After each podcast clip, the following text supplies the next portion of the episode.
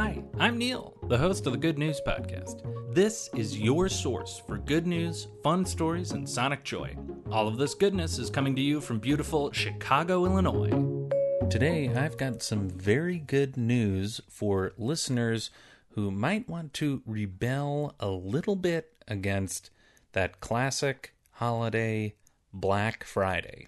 In 27 countries around the world, one of my favorite retailers, the Swedish furniture giant IKEA, is rolling out a brand new buyback program.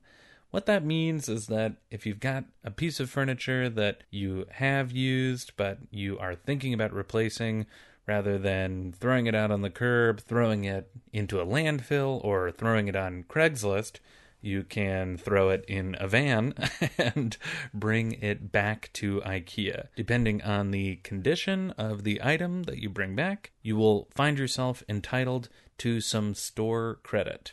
That product then will go into the bargain corner of the IKEA store and will be sold as a secondhand piece. I love the simplicity of this idea. It's a great way to get people to think more about their furniture.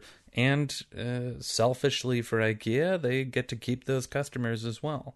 Given the opportunity, I, for one, would definitely buy a piece of secondhand IKEA furniture from an IKEA store. There are, of course, caveats. They are not looking to buy back upholstered furniture. So we're talking no couches, but yes, Billy bookcases. Another thing definitely to keep in mind is that this program isn't yet rolling out in the United States. There are plans to roll it out in the future, but it won't be ready for this year's Black Friday.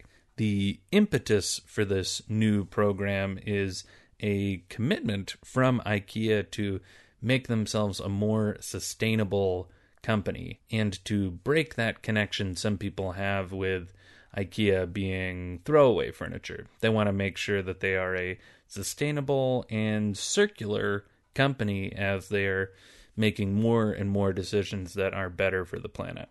It has, of course, been months since I've been to an IKEA, but the last time I was there, really enjoyed the meal that I had in the food court and love that they are trying out this new program that could help to lighten their footprint just a little bit.